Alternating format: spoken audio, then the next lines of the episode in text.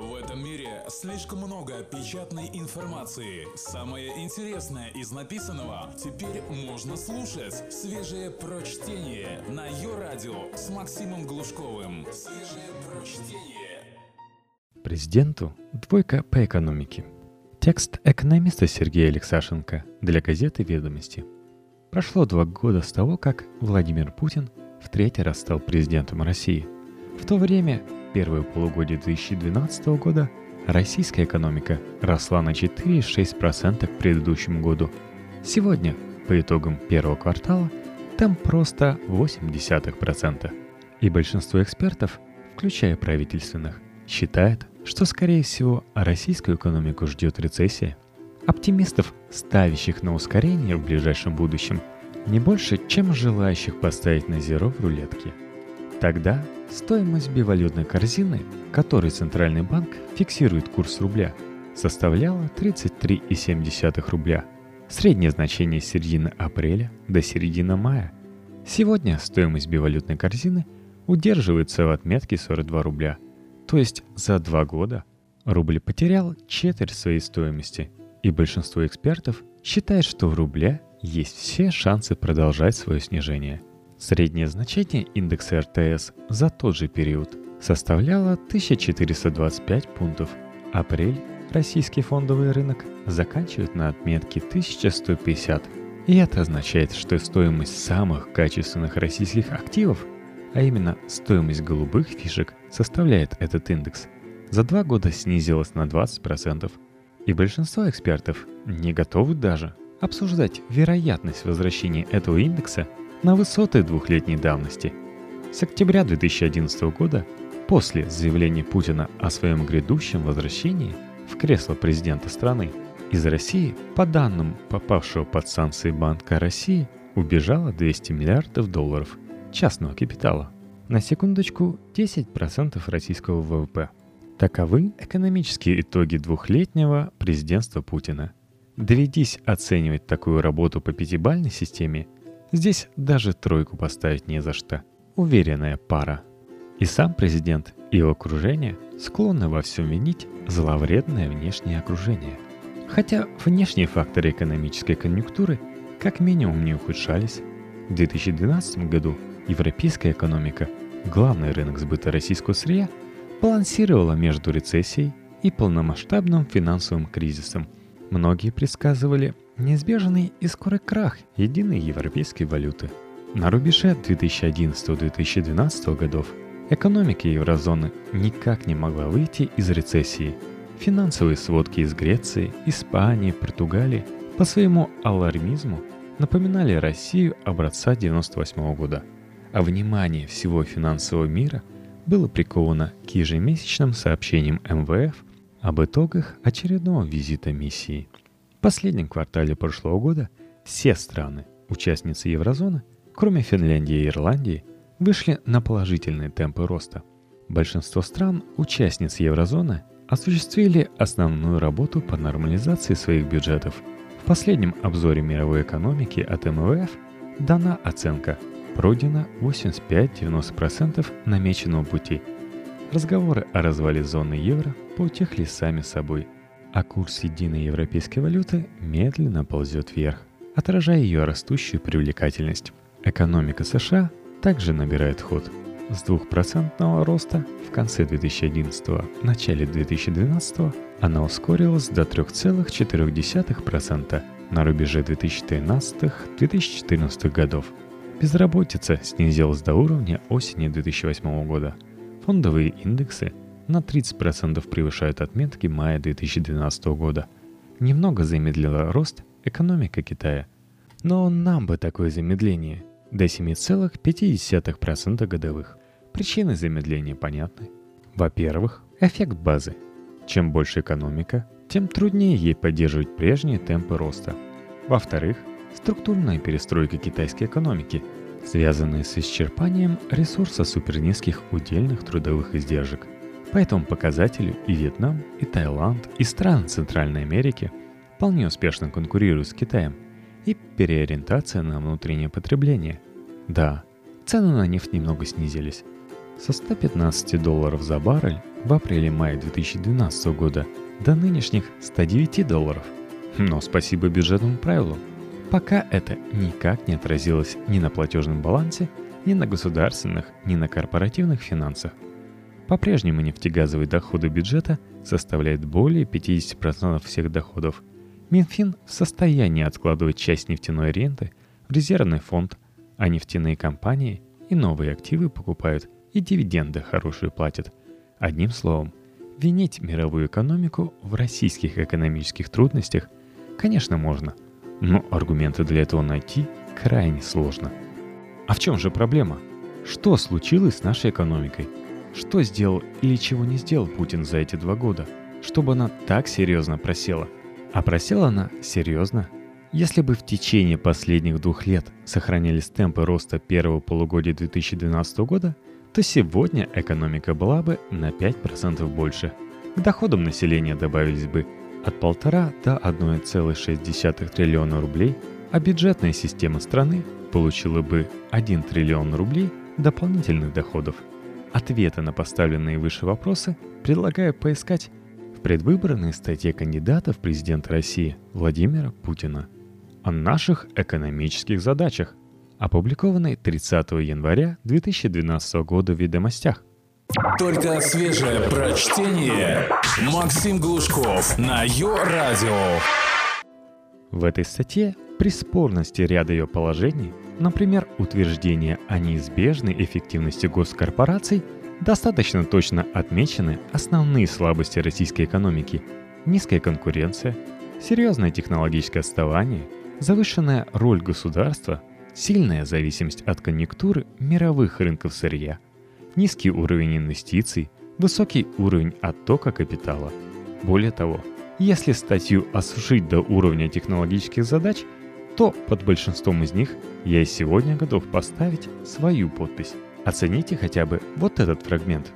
Деловой климат в стране, ее привлекательность для долгосрочного помещения капиталов все еще являются неудовлетворительными.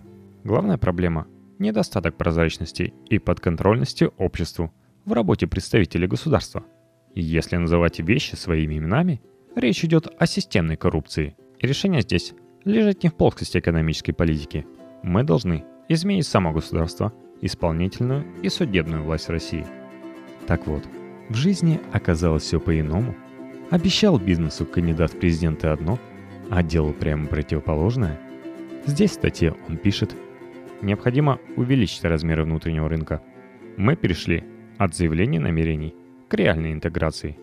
Сформированы таможенный союз, единое экономическое пространство, зона свободной торговли СНГ – Россия последовательно пытается создать единый рынок со своими соседями. Рынок, где проникновение товаров и услуг не встречало бы никаких препятствий, не сталкивалось бы с неопределенностью условий. Видимо, именно с этой целью России в 2013 году была начата итальянская забастовка таможенников на российско-украинской границе. С этой же целью был присоединен Крым и всячески поддерживаются полубандитские вооруженные выступления в Восточной Украине – считая возможным до 2016 года снизить долю участия государства в некоторых сырьевых и завершить процесс выхода из капитала крупных несырьевых компаний, которые не относятся к естественным монополиям и оборонному комплексу, пишет Путин и продолжает. Следует также сокращать присутствие крупнейших предприятий и банков с доминирующим участием государства, а также естественных монополий, включая «Газпром», в капитале других хозяйствующих субъектов – надо ограничить приобретение компаниями новых активов России. Не буду говорить про поглощение ТНК BP Роснефтью. В конце концов, почти во всех развивающихся странах и даже в развитой Норвегии ресурсы углеводородов принадлежат госкомпаниям. Не буду говорить даже и о том, что ни одна госкомпания пока еще не пошла на снижение доли государства. Ведь обещано это к 2016 году. Но вот о чем нельзя не сказать, так это об обратном процессе, о продолжающейся ползучей национализации. Еще в конце 2011 года, до выборов президента, Банк ВТБ поглощает Банк Москвы. Да так, что после этого бюджет срочно должен подарить ВТБ более 200 миллиардов рублей. В 2013 году тот же банк выкупает оператора мобильной связи Теле2, того самого, которому государство на протяжении многих лет не давало ни лицензии на работу в московском регионе, ни лицензии на работу в стандартах 3G и 4G. Зато после вытеснения иностранного инвестора из этой компании получение таких лицензий уже анонсировано. В 2014 тот же банк выкупает у правительства Москвы 100% крупнейшего российского тепличного хозяйства ОАО «Агрокомбинат Южный» и ОАО «Гостиничная компания», который владеет 12 отелями уровня 2-4 звезды в Москве. Госкорпорация Ростех, которая, судя по своему названию, должна бы заниматься новейшими технологиями и инновациями, идет в добычу меди и редкоземельных металлов. Читаем Путина дальше. Для РАН ведущих исследовательских университетов и государственных научных центров необходимо утвердить десятилетние программы фундаментальных и поисковых исследований, которые надо будет защищать по ходу их исполнения, регулярно отчитываться, но не перед чиновниками Минобрнауки, перед налогоплательщиками и научным сообществом с привлечением авторитетных международных специалистов. Что случилось с реформой РАН, мы хорошо помним. Академиков в одночасье сломали через коленку, лишили автономии и заставили отчитываться именно перед чиновниками. Путин пишет в статье и о необходимости развития инфраструктуры, в первую очередь дорожной сети. Придется резко повысить эффективность расходов, строить не дороже, чем наши соседи. Для этого мы готовы проводить международные конкурсы, широко привлекать в качестве операторов и подрядчиков видные зарубежные компании – я обратил по сайту Автодора, пытаясь найти следы видных зарубежных компаний. И нашел одну. Буквально несколько дней назад французская Винчи в партнерстве с Государственным банком ВТБ получила контракт на строительство участка трассы Москва-Петербург. А вот следов одного из хороших знакомых российского президента Аркадия Ротенберга, являющегося совладельцем компании ОАО «Мострест», нашел немало – в ноябре 2013 года эта компания подписала контракт на строительство шестого участка 334 543 километр скоростной автомобильной дороги М11 Москва-Санкт-Петербург. Ее единственным конкурентом была УСК «Мост» Геннадия Тимченко. В сентябре того же 2013 года дочерняя компания мостотреста ООО «Трансстроймеханизация» выиграла конкурс на строительство, содержание, ремонт, капитальный ремонт участка автомобильной дороги М4 Дон 517-544 километр. А еще Мосотрест выиграл строительство участка на трассе Владивосток, Находка, Порт Восточный. А уж про то, что эта компания поучаствовала в строительстве сочинских дорог, и говорить как-то неловко. Как же без нее?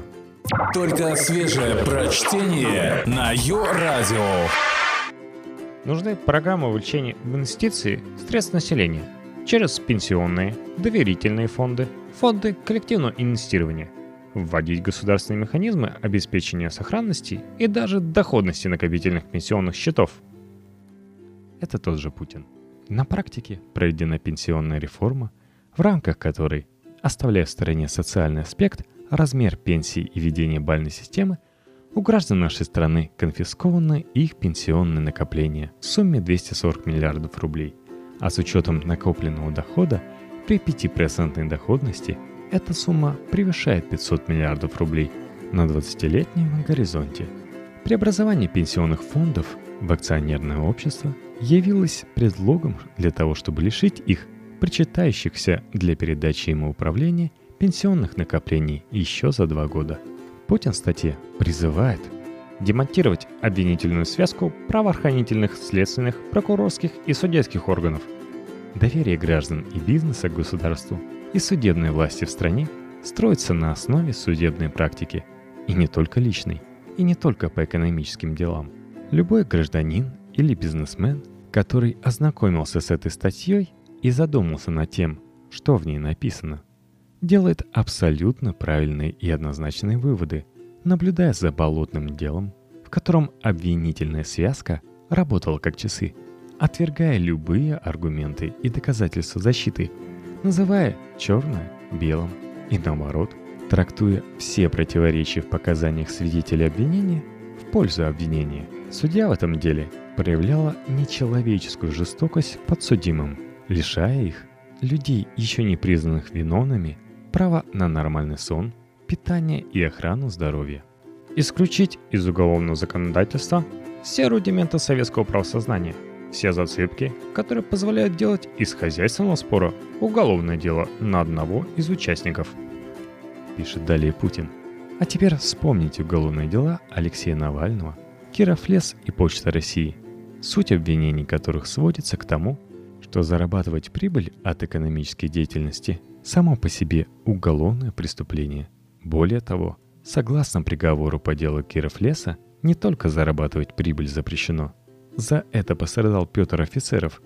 Уголовным преступлением является даже разговор по телефону о делах бизнеса с теми, кто хочет зарабатывать прибыль. Хотя бизнес этот состоит не в фактической монополии на экспорт российской нефти, которая была дарована одному трейдеру, который принадлежал знакомому российского президента, обороты и прибыли которого исчислялись десятками миллиардов долларов, а в продаже низкосортных пиломатериалов на конкурентном рынке с оборотом в полмиллиона долларов за полгода. Я не знаю, что думает Путин об экономике – о текущих экономических проблемах, о причинах их возникновения и способах решения. Но всего за два года он своими действиями, а для политика непринятие решений тоже действие, радикально изменил экономическую траекторию России. И для меня причина этого очевидна. Признавая, по крайней мере на словах, основные пути решения накопившихся проблем, за эти два года Путин в лучшем случае не сделал ничего из того, что обещал – худшем сделал прямо противоположное. Впереди у него еще 4 года пребывания в Кремле, а потом, вполне вероятно, еще 6 лет. В принципе, достаточно времени и для того, чтобы исправить ситуацию, опираясь на самим же собой озвученные рецепты. А то ведь так и придется войти в историю двоечником по экономике, который так и не усвоил кем-то написанные для него экономические статьи.